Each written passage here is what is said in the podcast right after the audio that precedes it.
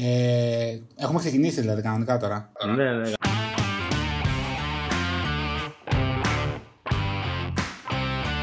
Καλώς ήρθατε στο Doc Talk. Μια εκπομπή από τους Black Dogs Production. Στόχος είναι να μοιραστούμε τις εμπειρίες μας και να εξελιχθούμε παρέα. Σας προσκαλούμε λοιπόν σε ένα επεισόδιο με παρουσιαστές τον Πλάτωνα και τον Γιάννη. Αν θες να βλέπεις τις σημειώσεις που έχουμε μπροστά μας κατά τη διάρκεια του επεισοδίου, θα τις βρεις στο site μας. blackdogs.info κάθετος podcast. Πάμε να ξεκινήσουμε. Κάτι, δεν ξέρω τώρα πώς ακριβώς. Έχουμε, και ένα- έχουμε και ένα μικρό track που έχουμε πρώτο καλεσμένο. Σίγουρα έτσι. έχουμε track. Α, είμαι, ο πρω... είμαι ο πρώτος καλεσμένος. Είσαι ο πρώτος καλεσμένος. Πρώτος καλεσμένος. Πρω, πρώτος καλεσμένος και εντάξει. Για πρώτος καλεσμένος νομίζω ότι είναι ψιλο, ψιλοκολοφαρδία, έτσι. ε, ναι, ήταν, δεν ήταν. Για πες ρε καλεσμένο ποιος είσαι και τι κάνεις. Ε, ωραία, λοιπόν. Ε, Ιάκωβος Παναγόπουλος ονομάζομαι. Τώρα εγώ ασχολούμαι με το κινηματογράφο σε διάφορα πλαίσια. Έχω, τε- ασχολούμαι και ερευνητικά και πρακτικά με το κινηματογράφο και ερευνητικά με το πρακτικό κινηματογράφο. Ε, έχω τελειώσει το τεχνόνικο και εικόνας, όπως ξέρετε, ε, που είμαστε και μαζί εκεί. Ε, τμήματάρα. Ε, έχω φύγει Αγγλία, έχω κάνει το μεταπτυχιακό στη διεύθυνση φωτογραφίας και έχω παρακολουθήσει και το μεταπτυχιακό σκηνοθεσία. Κυρίως σκηνοθεσία με ενδιαφέρει φυσικά. Ε, μετά προχώρησα σε ένα διδακτορικό πρακτικό πρόγραμμα πάνω στο κινηματογράφο, κάτι το οποίο για μένα ήταν εντελώς breakthrough, γιατί δεν σκεφτόμουν τότε ότι μπορώ να ασχοληθώ ερευνητικά με το πρακτικό κινηματογράφο. Είναι ένας καινούριος κλάδος που ανοίγει πλέον στη βιομηχανία του κινηματογράφου και ερευνητικά και πρακτικά. Και τώρα έχω γυρίσει στην Ελλάδα, έχω κάνει κάποιες ταινίες οι οποίες έχουν πάει πολύ καλά, έχουν βραβευτεί σε πολλά φεστιβάλ, οπότε είμαι πολύ χαρούμενος γι' αυτό. Έχω, έχω βρει τη ματιά μου και το, το προχωράω, το προσπαθώ. Ε, και ταυτόχρονα είμαι ακαδημαϊκός υπότροφος, δηλαδή διδάσκω αυτή τη στιγμή στο Τεχνόνικο και Εικόνα, σε εκεί που κάνω το πρώτο μου πτυχίο. Ε, και ταυτόχρονα κάνω τη μεταδιδακτορική μου δια- ε, έρευνα στο Πάντο Πανεπιστήμιο, όπου πλέον προσπαθώ να συνδυάσω διαφορετικές μεθοδολογίες πάνω στο κινηματογράφο. Δηλαδή προσπαθώ να συνδυάσω μεθοδολογίες των πολιτικών επιστημών στην κινηματογραφική πράξη. Ένα, Αυτά ένα, τα- αυτά τα ένα λίγα. μικρό βιογραφικό. ένα γενικά εύκολο βιογραφικό να το θυμάσαι. Ένα εύκολο, ναι, Έτσι. απλό. Κοίταξε αυτό, ε, εγώ θεωρώ ότι είναι από τις ε, ευκαιρίες, ε, από τις λίγες ευκαιρίες που μπορεί να έχει κάποιος που ξεκινάει να έρθει σε επαφή με κάποιον που και είναι στην πορεία, δηλαδή και, και ζει αυτή τη στιγμή αυτό που κάποιος μπορεί να θέλει να ζήσει, αλλά και μ, ε, να, να, πάρει μια, να πάρει μια ιδέα της, ε, τη- της, του μετακειμένου ρε παιδί μου. Δηλαδή Ναι, το- ναι, ναι. πίσω από την Θέλω να κουρτίνα. κάνω, Τι, ακριβώς. αυτό που βλέπει μπορεί να βλέπει ξέρω εγώ ότι το, την ωραία φάση, την ωραία σκηνή και να πάρει και μια ιδέα λίγο της δυσκολίας και, της, και του grinding που χρειάζεται αυτό το Πώς, πράγμα. πώς Ναι. ουσιαστικά. Ναι, ναι, ναι. Ε, έχει, ε, τώρα ξέρω ότι δουλεύεις με... Έχεις καλά 100 project που τρέχεις τώρα. Ε, θέλεις να μας πεις κάποιο που σε έχει κερδίσει τον τελευταίο καιρό πιο πολύ; Ναι. Ε, λοιπόν, εντάξει, όπως σας είπα, εγώ ασχολούμαι και ερευνητικά και, και πρακτικά με το κινηματογράφο, οπότε αυτή τη στιγμή τρέχω διάφορα πράγματα, ζωή να έχουν, ε, τα οποία τα, τα, αγαπάω, τα αγαπάω όλα, δηλαδή γενικά έχω, έχω τη χαρά να δουλεύω με πράγματα που τα γουστάρω πολύ και είμαι ερωτευμένος μαζί τους, οπότε αυτό είναι πολύ καλό από μόνο του. Ε, και προσπαθώ να τα συνδυάσω. Δηλαδή, προσπαθώ, ας πούμε, το, μια ερευνητική πρόταση που θα καταθέσω για χρηματοδότηση, η οποία είναι για ένα αλφα, ας πούμε, ε, ερευνητικό προϊόν, να προσπαθήσω και μέσα από αυτό να παράξω μια, μια ταινία, να παράξω ένα οπτικοακουστικό προϊόν, ας πούμε. Το οποίο είναι, είναι πολύ καλή φάση, γιατί μου δίνει τη δυνατότητα να έχω περισσότερες επιλογές για χρηματοδότηση, κάτι που οι συμβατικοί ας πούμε, κινηματογραφιστές δεν έχουν, και την ίδια στιγμή να, να κάνω κάτι πολύ πιο ολοκληρωμένο, δηλαδή να, να κοιτάξω πολύ παραπάνω μια θεματολογία μιας ταινίας που με ενδιαφέρει. Τώρα, αυτό που ουσιαστικά είναι το βασικό που κάνω είναι ότι ετοιμάζομαι εντάξει, και στο μεταδιδακτορικό κτλ. Αλλά αυτό που με έχει κερδίσει τώρα είναι η επόμενη ταινία που ετοιμάζω, η μικρού μήκους, η οποία λέγεται Θολό Νερό. Ε, είναι στο, στο στάδιο της. το καλό. Να είστε καλά, είναι στο στάδιο της χρηματοδότησης και γενικά με ψήνει πάρα πολύ το συγκεκριμένο story. Ήδη έχω ξεκινήσει την έρευνα γύρω από αυτό. Ασχολούμαι με την ψυχική υγεία, δηλαδή είναι μια μυθοπλασία που παρακολουθώ τις τελευταίες τρεις μέρες ενός από τα τελευταία ε, άσυλα ψυχικά ασθενών στην Ελλάδα, το οποίο κλείνει και ανοίγει μια ευρωπαϊκή δομή μέσα από τα μάτια του, ενο- του κύριου Γιάννη, ο οποίος είναι ένας υπέργυρος, ο τελευταίος κάτοικος πλέον του, του ασύλου. Οπότε αυτό είναι το project που δουλεύω αυτή τη στιγμή. Άρα ουσιαστικά βυθίζεσαι σε μια, βυθίζεσαι σε μια πραγματικότητα που μπορεί να είναι εκτός της καθημερινότητάς σου αλλά την ζεις και την ε, αφουγκράζεις ας πούμε για να μπορέσεις να την ε, μετα, μεταφέρεις, έτσι. Ναι, δηλαδή ουσιαστικά προσπαθώ να κάνω γιατί ε, αυτά που ασχολούμαι κυρίως είναι κοινωνικοπολιτικά ζητήματα. Ε, προσπαθώ να κάνω και επιτόπια έρευνα. Δηλαδή, ας πούμε, όταν έκανα το για χρόνια πλάγια νωρίς που ήταν για την νόσο κινητικού ναυρώνα, ευτυχώς δεν είχα κάποιον ε, γνωστό μου ή συγγενή μου που να πάσχει από αυτή την νόσο. Αλλά ακριβώς για να την καταλάβω σε όλο της το μεγαλείο, ε, παρακολούθησα ασθενείς και έμεινα μαζί τους για αρκετό μεγάλο διάστημα που έχουν την νόσο, ακριβώς για να καταλάβω πώς λειτουργεί, ποια είναι η γεωγραφία του χώρου, τι προεκτάσεις αυτό μπορεί να έχει ας πούμε, στη σχέση τους με την, με την οικογένειά τους ή με το οτιδήποτε, το οποίο με βοήθησε ας πούμε, πάρα πολύ. Θα μπορούσε βέβαια κάποιος και να μην, έχει, να μην κάνει όλη αυτή την ερευνητική διαδικασία, έτσι. δηλαδή, δεν, να πούμε δεν είναι ο μόνος, ο μόνος δρόμος να γράψει ένα σενάριο. Εντάξει, δεν είναι απαραίτητο. Έτσι. Ε, αλλά βέβαια θες να μας πεις δύο λόγια για αυτούς που δεν κάνουν έρευνα, αλλά που, που σε αυτό το επίπεδο, δηλαδή να, να μοχθήσουν, να, να ζήσουν την, την, ε, την κατάσταση που θέλουν να απεικονίσουν, αλλά μια έρευνα ούτως ή άλλως πρέπει να γίνει, δηλαδή να το πούμε αυτό.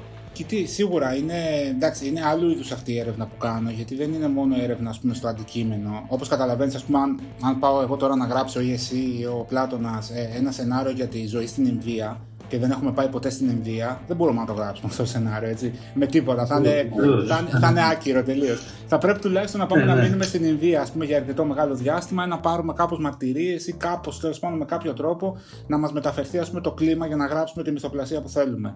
Ε, την αφήγηση που ναι. θέλουμε. Τώρα, αυτό που κάνω εγώ προφανώς είναι διαφορετικό υπό την έννοια το ότι περιλαμβάνει ας πούμε, και μια κοινωνικοπολιτική ας πούμε, ανάλυση με άλλα εργαλεία πάνω στο θέμα, το οποίο εμένα με βοηθάει γιατί το αντιλαμβάνομαι καλύτερα και έχει και άλλες προεκτάσεις που με ενδιαφέρουν ακαδημαϊκά.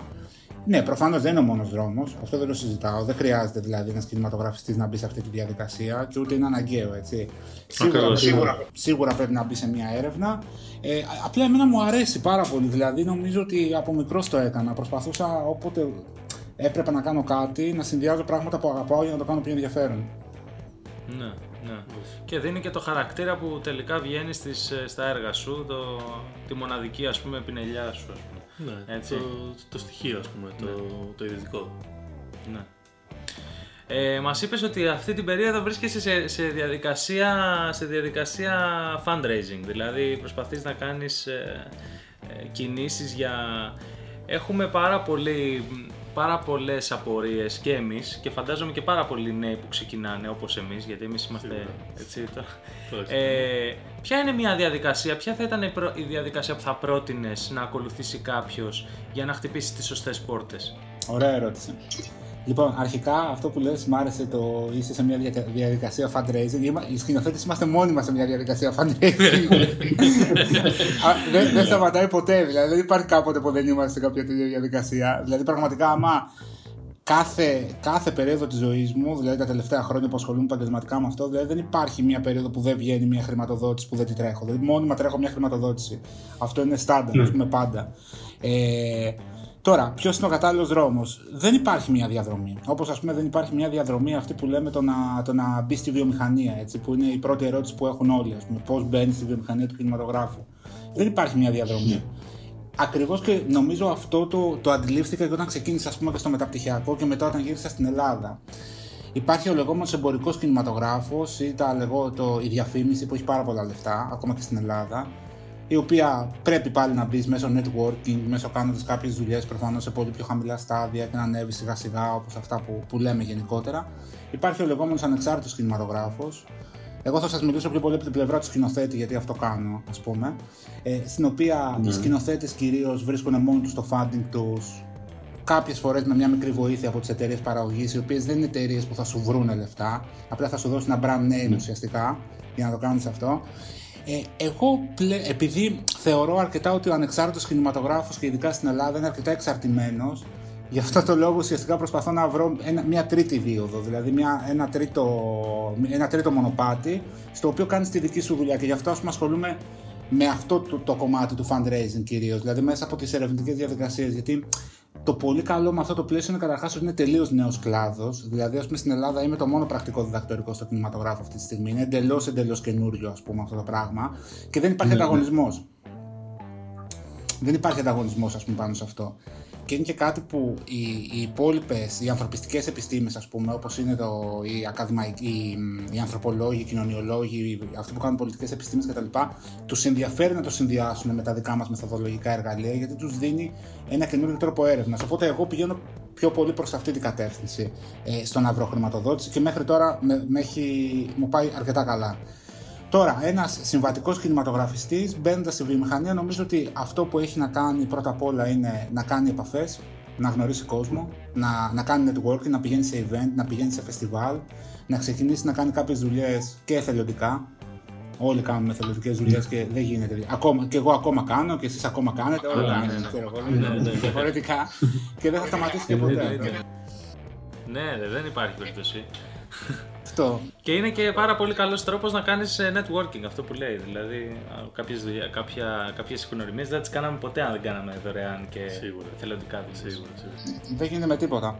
Και, με, και μετά να χτυπήσεις πόρτες, έτσι. Δηλαδή, να μην τρέπεσαι να χτυπήσεις πόρτες, αλλά να ξέρεις και λίγο μέχρι που σε παίρνει. Δηλαδή, αν πάω χωρίς να έχω ούτε μια ταινία κάνει στη Φάλιρο House να χτυπήσω την πόρτα και να, και να πω Γεια σας, ξέρω εγώ, ήρθα να κάνω, θέλω να κάνω μια ταινία, ε, θα φάω πόρτα, είναι σίγουρο. Δηλαδή δεν υπάρχει περίπτωση.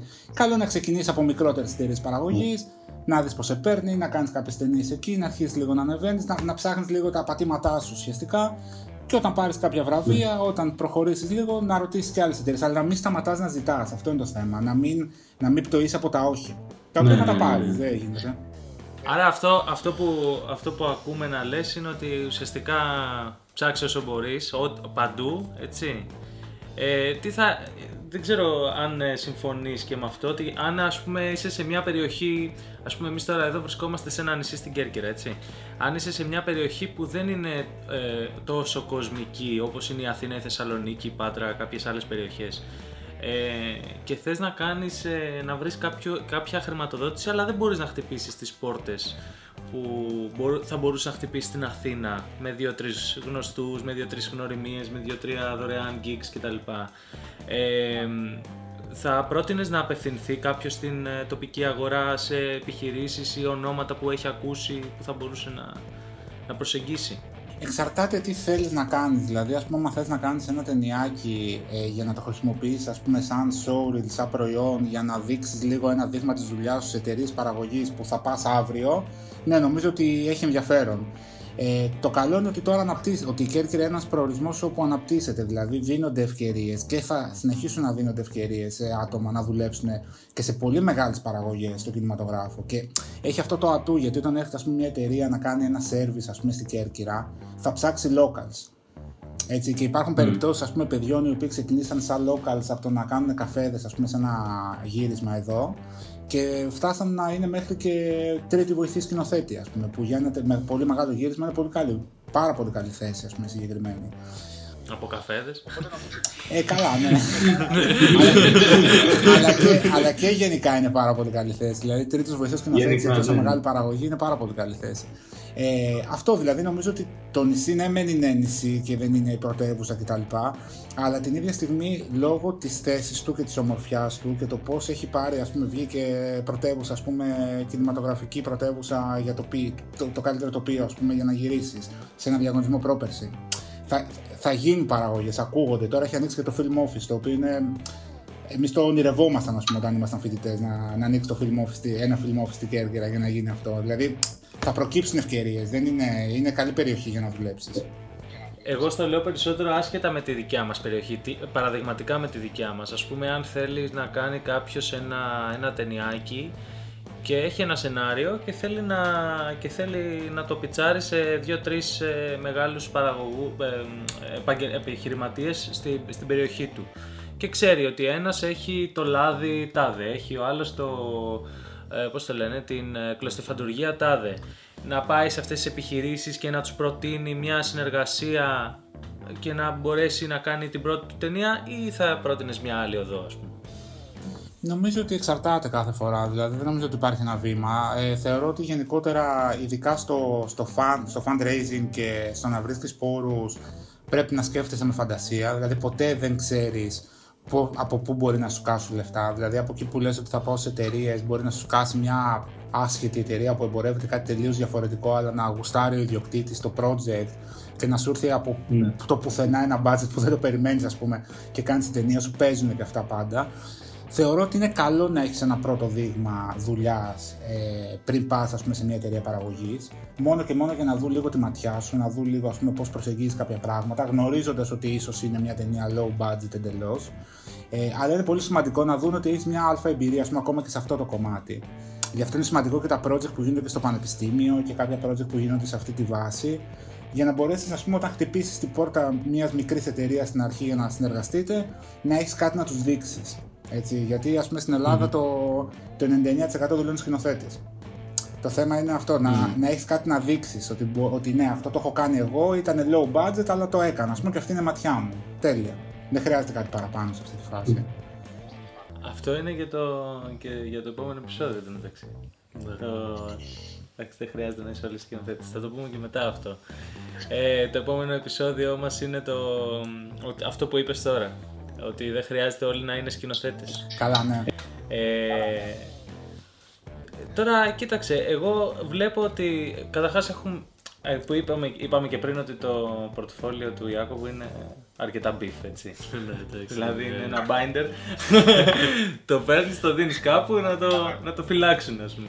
Ε, και όλο αυτό που, όλο αυτό που λέμε ουσιαστικά ε, με, το, με το fundraising και, το, και για να βρεις να κάνεις τα project σου πολύ μεγάλη σημασία έχει και το, αυτό που μας είπες ότι πρέπει να έχεις ένα showreel, πώς θα παρουσιάσεις τη δουλειά σου το οποίο φαντάζομαι ότι θα πρέπει να το περικυκλώσεις σε ένα, σε ένα πλαίσιο. Έτσι. Σίγουρα. Ε, ένα, ένα, ας πούμε, ένας χώρος είναι, μπορεί να είναι ένα, σαν μια ιστοσελίδα. Μπορεί να έχεις. Εμείς ας πούμε έχουμε την ιστοσελίδα μας. Ναι, ένα ε, πορτφόλιο. Ένα πορτφόλιο, μια ιστοσελίδα. Μπορεί να υπάρχουν άλλοι που μπορεί να το έχουν ένα, σε ένα αρχείο digital μαζί τους και να πιο... Δεν ξέρω ποιος μπορεί να είναι τόσο κομμάτι τώρα αυτή την περίοδο, αλλά μπορεί να υπάρχουν. Ε, εσύ τι, τι προτείνεις ας πούμε για, για πώς, θα παρουσι, πώς, θα, πώς θα παρουσίαζες ας πούμε την ε, βιογραφία σου, το, το, το πορτφόλιό σου ας πούμε, σε, ένα, σε, σε τι μορφή; Ναι, να σου πω, να, να, απλά μου άρεσε και αυτό που είπατε πριν, γιατί θεωρώ ότι είναι ένα μεγάλο πρόβλημα που έχουμε στην Ελλάδα γενικότερα, το ότι δεν ξέρουμε να παρουσιάζουμε τον εαυτό μας πάρα πολύ καλά. Δηλαδή, καταρχάς ντρεπόμαστε, νιώθουμε λίγο Καλά, εγώ καθόλου. Απλά γενικά ε, νιώθουμε, νιώθουμε, νιώθουμε οι Έλληνες, γενικά λέω, λίγο ενοχικοί πάνω σε αυτό το πράγμα, να παρουσιάζουμε λίγο τη δουλειά μας που θεωρώ ότι δεν πρέπει να ισχύει. Ε, εγώ ευτυχώς είχα πάει στην Αγγλία, οπότε είχα γαλουχήθηκα πούμε, πάρα πολύ με το κομμάτι του marketing και είναι πολύ λυπηρό γιατί βλέπεις άτομα τα οποία είναι εξαιρετικά ταλαντούχοι να μην μπορούν να έχουν ας πούμε δουλειές ή reach ή οτιδήποτε γιατί δεν μπορούν να μαρκετάρουν τον εαυτό τους και το προϊόν τους και από την άλλη άτομα τα οποία είναι εντελώς μέτρια να, να, να βγάζουν τη δουλειά τους προς τα έξω και να τα πηγαίνουν μια χαρά, γιατί ακριβώς ξέρουν πώς να μαρκετάρουν το προϊόν τους και τον εαυτό τους. Οπότε το θεωρώ πολύ βασικό συστατικό. Αυτό που λέγατε πριν για την παρουσίαση, ας πούμε, το πορτφόλιο και τη δουλειάς κτλ. Ε, νομίζω ότι όπως και στο κινηματογράφο πρέπει να βρεις ένα στυλ, πρέπει να βρεις τη σφραγίδα σου, πρέπει να βρεις αυτό που το βλέπει ο άλλος και λέει, όπως ας πούμε, η μεγαλύτερη επιτυχία για ένα σκηνοθέτη δεν είναι τόσο πολύ το να, το να γίνουν οι ταινίες του full γνωστές, ας πούμε, γιατί είναι πολύ λίγοι αυτοί που τα καταφέρουν να το κάνουν αυτό. Εγώ νομίζω ότι η επιτυχία είναι το να δει κάποιος μια ταινία σου και χωρίς να έχει δει το ποιος την έχει κάνει να πει αυτή είναι η ταινία του Γιάννη, ας πούμε. Φαίνεται. Mm. Δηλαδή δεν μπορεί να είναι κανένας άλλος η ταινία. Και ακόμα περισσότερο να δει την ταινία, ξέρω εγώ, του, τη δικιά μου και επειδή σε αντιγράφω να πει αυτή δεν, σαν ταινία του Γιάννη πρέπει να είναι, κάτι τέτοιο. δηλαδή αυτό είναι ακόμα. είναι όταν βλέπουμε πούμε αντιγραφές του, του, του Λάνθιμου ή αντιγραφές του Οικονομίδη, ας πούμε, που στην ναι. αρχή νομίζεις ότι είναι Λάνθιμο ή Οικονομίδης, αλλά μετά καταλαβαίνεις ότι είναι αντιγραφή. Ναι, ναι. Το οποίο είναι μεγάλη επιτυχία για τον πρώτο σκηνοθέτη έτσι, που της έχει κάνει. Νομίζω ότι ακόμα και στο brand name σου και ακόμα και στον τρόπο ας πούμε, που προσεγγίζεις το, το brand name, τη, τη, τη διαφήμισή σου, το προϊόν σου, αυτό που προσφέρεις, την προσωπικότητά σου γενικότερα, πρέπει να είναι κάτι ολοκληρωμένο. Έτσι. Δηλαδή πρέπει το site με το site σου, με την επαγγελματική σου κάρτα, με το LinkedIn σου, με τα social media που διαχειρίζεσαι, ε, μέχρι και από την ίδια την παρουσία σου να είναι ένα και το αυτό, δηλαδή να ταιριάζουν, να είναι λες και έχουν βγει ας πούμε, από το ίδιο πρόγραμμα. Μόνο, μόνο έτσι νομίζω ότι μπορεί να λειτουργήσει, γιατί ή ψάχνουμε πάντα κάτι το οποίο είναι αυθεντικό, ψάχνουμε αυθεντικούς ανθρώπους στην τέχνη. Και αυτό φαίνεται, ας πούμε, από τη δουλειά σου, πώς την παρουσιάζεις. Ναι, ναι. Είναι πολύ σημαντικό. Εσείς το κάνετε πολύ καλά, Και ας μας- πούμε. Ευχαριστούμε. Αν και εμείς ακόμα δεν, έχουμε, δεν θεωρούμε ότι έχουμε καταλήξει κάπου. Αλλά άμα μας λες ότι το κάνουμε Το καλά. δικό σας Ε, λειτουργεί, το branding το δικό σας λειτουργεί πολύ καλά και το έχω συζητήσει και με πολύ κόσμο. Σε ευχαριστούμε πολύ και είναι τιμή μας. Είναι τιμή μας. Ευχαριστούμε πολύ. Ε, νομ- Άρα λοιπόν, α, και γιατί το λέγαμε αυτό, γιατί ουσιαστικά εμείς ας πούμε έχουμε χρησιμοποιήσει πάρα πολύ για να δείξουμε δουλειά μας το Instagram. Έχω, Αρχικά. έχει τύχει πολλές φορές. Παλιότερα, Ναι. ε, τώρα τελευταία ας πούμε ανανεώνουμε το site μας. Ε, εμείς ας πούμε, ναι, για πες. Ναι. Τώρα φτιάχνουμε και κάποια reel ας πούμε, Ναι. στο site. Ε, με διάφορες θεματικές τέλος πάντων. Και θα θέλαμε να σε ρωτήσουμε πώς θα πρότεινες ας πούμε να στήσει κάποιος ένα reel. Ωραία, ωραία, ωραία ερώτηση και αυτή. Τη είχα και το συζήτησα και τώρα με, ένα, με μια ηθοποιό φίλη μου τις προηγούμενες μέρες. Ε, Καταρχάς είναι αυτό. Είναι ανάλογα με το τι θες να κάνεις. Δηλαδή, οι ηθοποιοί ε, το στείλουν τελείως διαφορετικά από τους σκηνοθέτες. Οι διευθυντές φωτογραφία τελείως διαφορετικά από τους σκηνοθέτες του ηθοποιούς. Α πούμε, οι ηθοποιοί πρέπει να ακούμε το διάλογο. Γιατί, ας πούμε, εγώ, σαν σκηνοθέτη, όταν δω το reel ενός ηθοποιού, πρέπει να ακούσω την προφορά του. Πρέπει να ακούσω πώς παίζει. Επίσης, ας πούμε, μου, μου έκανε μια ερώτηση, μου λέει ότι αν, να- αν, αν, αν χρειάζεται να στήσει χρωματικά, ας πούμε, όλα τις, τα, όλα τις τα project στην ίδια παλέτα. Αυτό είναι λάθος, γιατί αν τα στήσει χρωματικά στην ίδια παλέτα και είσαι ο ίδιος ηθοποιός, είναι λες και έχεις κάνει μια ταινία και απλά δείχνεις το reel, ας πούμε, την ίδια ταινία. Οπότε είναι καλύτερο να έχεις και διαφορετικά aspect ratio και διαφορετική, ας πούμε, αισθητική, γιατί έχεις βγάζει την εντύπωση ότι είναι πολλά project, ας πούμε, αυτά που έχεις κάνει. Τώρα, στο σκηνοθέτη ή στο διευθυντή φωτογραφίας ή σε ένα βιντεόγραφη, ας πούμε, showreel, που μάλλον γι' αυτό συζητάμε τώρα, ε, σε αυτή την κατεύθυνση νομίζω στο βιντεόγραφη καταρχάς έχεις την άνεση να, να σε ενδιαφέρει να δείξεις την ολότητα του project. Δηλαδή, σε ενδιαφέρουν όλα. Σε ενδιαφέρει η μουσική, σε ενδιαφέρει ο ήχος, σε ενδιαφέρει η εικόνα, σε ενδιαφέρει η σκηνοθεσία, σε ενδιαφέρουν όλα γιατί είναι βιντεόγραφη. Οπότε εκεί παίρνεις τις πιο cool, ας πούμε, τις πιο ωραίες στιγμές που θεωρείς εσύ ότι είναι οι πιο ωραίες ή αυτές που ίσως η αγορά στην οποία απευθύνεσαι θα τις εκτιμήσεις παραπάνω. Έτσι. Από την άλλη, τώρα, αν είσαι σκηνοθέτης, ε, πρέπει να φτιάξεις ένα reel το οποίο να αντιπροσωπεύει αυτό που θες να κάνεις. Δηλαδή, α- εμένα αν δείτε το reel μου, ρε παιδί μου, είναι κλαψιάρικο, έτσι, είναι μόνο δράμα, τίποτα άλλο. Ε, αν τώρα το στείλω αυτό το reel σε διαφήμιση, δεν θα πάρω ποτέ δουλειά. δεν υπάρχει περίπτωση. Ε, είναι πολύ ωραίο το reel σου. Ναι, ήθελα να σου το πω γιατί το είδαμε και πρόσφατα. Πριν κάνουμε τη συνέντευξη, βλέπαμε το reel σου. Ε, όχι ακριβώς πριν, γιατί ακριβώς πριν είχαμε άλλα, άλλες, άλλες δυσκολίες. Αλλά ναι. Ε, θα πρέπει να κάνουμε και ένα επεισόδιο για τις δυσκολίες που είχαμε. Είπαμε ότι θα κάνουμε ένα επεισόδιο γι' αυτό. να ξέρεις ότι θα είσαι άτυπα, ε, χωρίς να είσαι πραγματικά, σε άλλο ένα επεισόδιο που αποφασίστηκε. Ε, με το, με το, και θα αναλύουμε το behind the scenes του τι έγινε για να γίνει αυτό το επεισόδιο. Αλλά εμείς γενικά το setting της εκπομπής έτσι κι αλλιώς τέτοιο είναι. Δηλαδή θέλουμε να δείξουμε ότι μαθαίνουμε, ξεκινάμε και θέλουμε να είμαστε διαφανείς. Δηλαδή να μπορεί ο καθένας να, να κάνει resonate με αυτό που κάνουμε και να ενθαρρύνουμε κόσμο να κάνει και το κάνει αυτός. κι αυτός. Δηλαδή δεν είναι ότι είμαστε αυθεντίες ή κάτι τέτοιο. Ουσιαστικά απλά μοιραζόμαστε ιδέες. Όχι, είναι πολύ σημαντικό. Είναι πάρα πολύ σημαντικό. Αυτό και είναι και το πρώτο podcast και εγώ που συμμετέχω. Δηλαδή, γενικά στη κουλτούρα των podcast, ε, όπως και το Instagram, είναι κάτι το οποίο προσπαθώ να, να αντιληφθώ το τελευταίο διάστημα. Οπότε μαθαίνω Ναι. και εγώ από αυτό προφανώς. Είναι, κοίταξε, αυτό που εμείς ε, το- έτσι όπως το προσεγγίζουμε και έτσι όπως βλέπουμε που, να το προσεγγίζουν άλλοι που μας αρέσει να το, όπως το προσεγγίζουν είναι μια χαλαρή διαχείριση, συζήτηση και διαφάνεια σε- στο τι κάνεις. Αλλιώς δηλαδή γιατί υπάρχει και πάρα πολύ, υπάρχει πάρα πολύ στεναχώρια σε πάρα, πολλοί επαγγελμα, σε πάρα πολλούς επαγγελματίες. Δηλαδή πάρα πολύ σε- στον κλάδο μας ειδικά νιώθω, έχω ακούσει ας πούμε ότι ε, το δυσκ- δυσκολία από εδώ, δυσκολία, δυσκολεύονται από εκεί, δυσκολεύονται με τα social media γιατί ο καθένας έχει μια κάμερα. Δηλαδή στη φωτογραφία που είμαι φωτογράφος κιόλας, ε, όλοι έχουν τώρα ένα κινητό, βγάζουν φωτογραφίες. Όλοι ήταν... Ενώ θεωρώ ότι υπάρχει μια δύναμη εκεί στο να έχουν όλοι ένα κινητό, να έχουν όλοι μια κάμερα. Είναι, πολύ ενδιαφέρον.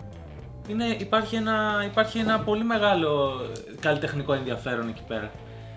Έτσι. Και νομίζω ότι όταν δίνεις και φωνή σε όλους, ξεχωρίζεις και τις φωνές. Δηλαδή μπορείς να δεις. Έχεις πάρα πολύ δίκιο σε αυτό που λες και αυτό ήταν και το όραμα του, του κάμερα στυλό και του γαλλικού νεορεύματος και γενικά όλων των avant-garde κινημάτων ας πούμε, στο κινηματογράφο. Το να έχουμε κάποια στιγμή τη δυνατότητα να έχουμε μια κάμερα στην τσέπη μας, στο χέρι μας. Να μπορούμε να κινηματογραφήσουμε τα πάντα.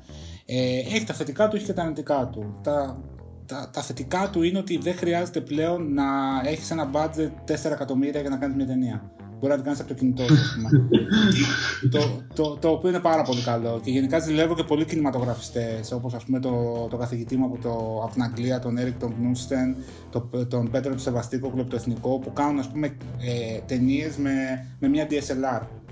Δηλαδή το έκανε ας πούμε, ο Πέτρος ο Σεβαστίκο την Ηλέκτρα με 25 χιλιάρικα, μεγάλο μήκος ταινία. Δηλαδή Εντάξει, αυτό από μόνο του το ζηλεύω πάρα πολύ. Έτσι. Είναι, και είναι και, είναι και πανέμορφη, είναι δηλαδή ταινιάρα.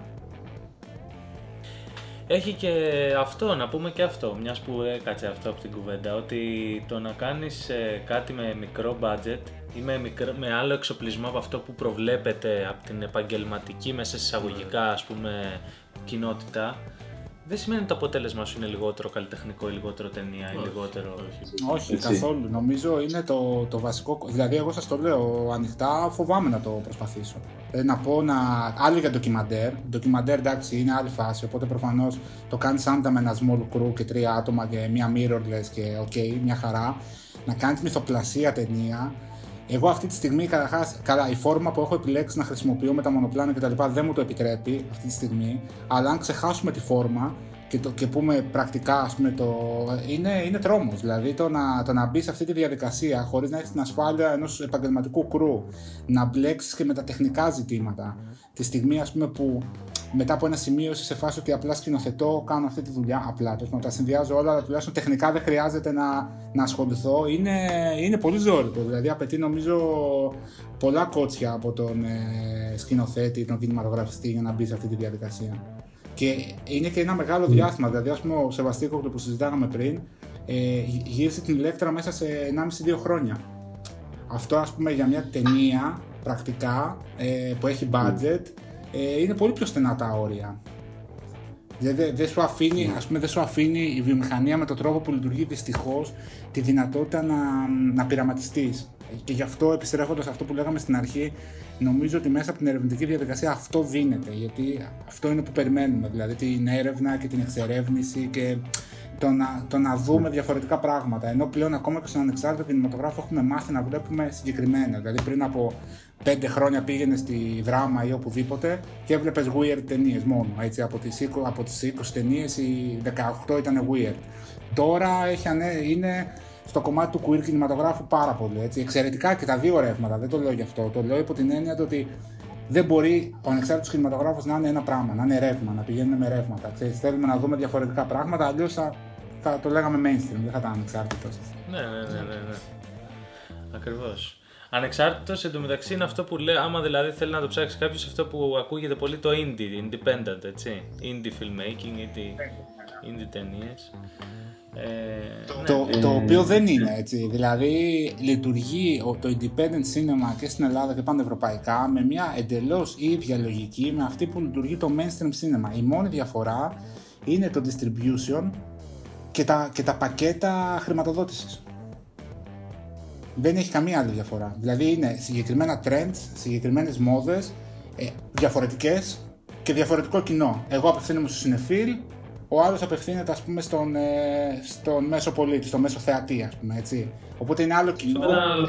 Ακριβώς. Και το budget είναι μικρότερο γιατί μιλάμε ότι η συνεφίλ είναι μικρότερο κοινό. Κατά τα άλλα λειτουργεί με την ίδια δομή όπως θα ναι. λειτουργούσε και το mainstream cinema. Ναι, μάλιστα. Έτσι που λες, φίλε. Ε, είχαμε πυροβόλησε γενικά. Νομίζω ότι έχει δώσει πάρα πολύ υλικό. Έχει δώσει πάρα πολύ υλικό και εγώ έμαθα πράγματα ας πούμε σήμερα. Και εγώ full. Full, πράγματα και νομίζω ότι ήταν ολοκληρωμένο. Ναι. Το αυτό που έδωσε. Ναι. Πώς ήταν η εμπειρία σου, ήμασταν αναβολή. Ω, καθόλου. καθόλου. Σας είπα. είναι, είναι metal συνέντευξη φάση. Τουλάχιστον είμαστε metal. Μια χαρά, μια Φίλε, χαρά. ευχαριστούμε πάρα πολύ για, τη- για το Εγώ χρόνο ευχαριστώ. σου και για τις Ναι. γνώσεις σου και για, την, και, για το, και για όλη σου την διάθεση. Είσαι πάρα πολύ ευχάριστος και ελπίζω να τα ξαναπούμε πολύ σύντομα σε podcast και, και από κοντά δηλαδή θα τα ξαναπούμε σίγουρα. Και εγώ το, Πολύ. το εύχομαι και εγώ σας ευχαριστώ πολύ. Καταρχάς, εντάξει, θέλω να πω ότι πριν κλείσουμε ότι ε, επειδή όντως, εντάξει, εγώ αγαπάω πάρα πολύ το νησί, αγαπάω πολύ το, πανε- το, το τμήμα τεχνών και εικόνα στο Ιωνικό Πανεπιστήμιο. Δηλαδή, εδώ σπούδασα, τώρα έχω τη χαρά να έχω επιστρέψει ας πούμε, και να διδάσκω. Οπότε είναι ένα, είναι ένα τμήμα το οποίο το αγαπάω πάρα πολύ και προσωπικά και γενικότερα πιστεύω πολύ στα potentials που έχει. Οπότε θεωρώ ότι πραγματικά τέτοιες κινήσεις, τόσο αυτό που κάνετε στο, στον επαγγελματικό σας χώρο, όσο και τέτοιου είδους εκπομπές ή, ή οτιδήποτε ας πούμε, στο κινηματογραφικό πλαίσιο, είναι μια κουλτούρα η οποία είναι πάρα πολύ σημαντικό να αναπτυχθεί στο νησί, να συνδεθεί με το πανεπιστήμιο, να συνδεθεί ας πούμε, με τους κινηματογραφιστές εδώ. Δηλαδή είναι δείγματα τα οποία είναι πάρα πολύ καλά και εννοείται όπου μπορώ να το ενισχύσω είναι πολύ σημαντικό για μένα. Σε ευχαριστούμε πάρα πολύ. Σε ευχαριστούμε. Είσαι... Πραγματικά. Ε, να πούμε ότι αν μαζευτούν αρκετές ε, ερωτήσεις πάνω στο θέμα μας ε, θα έχουμε και επόμενο επεισόδιο ίσως Follow up Κοίταξε, σίγουρα θα τον ενοχλήσουμε τώρα άμα, άμα, Ναι, θα, εντάξει. άμα θα έχει χρόνο και θα μπορεί γιατί τώρα αν είναι να μαζευτούν και, σε, και πάνω στην ταινία του δεν νομίζω. Όχι, αυτό ενοχλήστε όποτε θέλετε, βέβαια, εννοείται. Σούπερ φίλε, ευχαριστούμε πάρα πολύ. Και πάλι και νομίζω σε ευχαριστούν και οι πέντε που θα σας, ακου- θα σας ακούσουν. Ελπίζω να σας ακούσουν και άλλοι. Λοιπόν, θα ευχαριστούμε πολύ, φιλιά πολλά. Να είστε καλά. Ευχαριστούμε που μείνατε μέχρι το τέλος της εκπομπής. Σας θυμίζουμε πως στο site μας blackdogs.info κάθετος podcast θα βρείτε τις σημειώσεις του επεισοδίου. Αν θέλετε να έρθουμε σε επαφή κάτω από τις σημειώσεις, θα βρείτε μια φόρμα επικοινωνίας και το Instagram της εκπομπής. Αν βρήκατε αυτό το επεισόδιο διασκεδαστικό ή χρήσιμο, μην ξεχάσετε να εγγραφείτε στο podcast και να το μοιραστείτε με τους φίλους σας. Και σίγουρα μην χάσετε το επόμενο.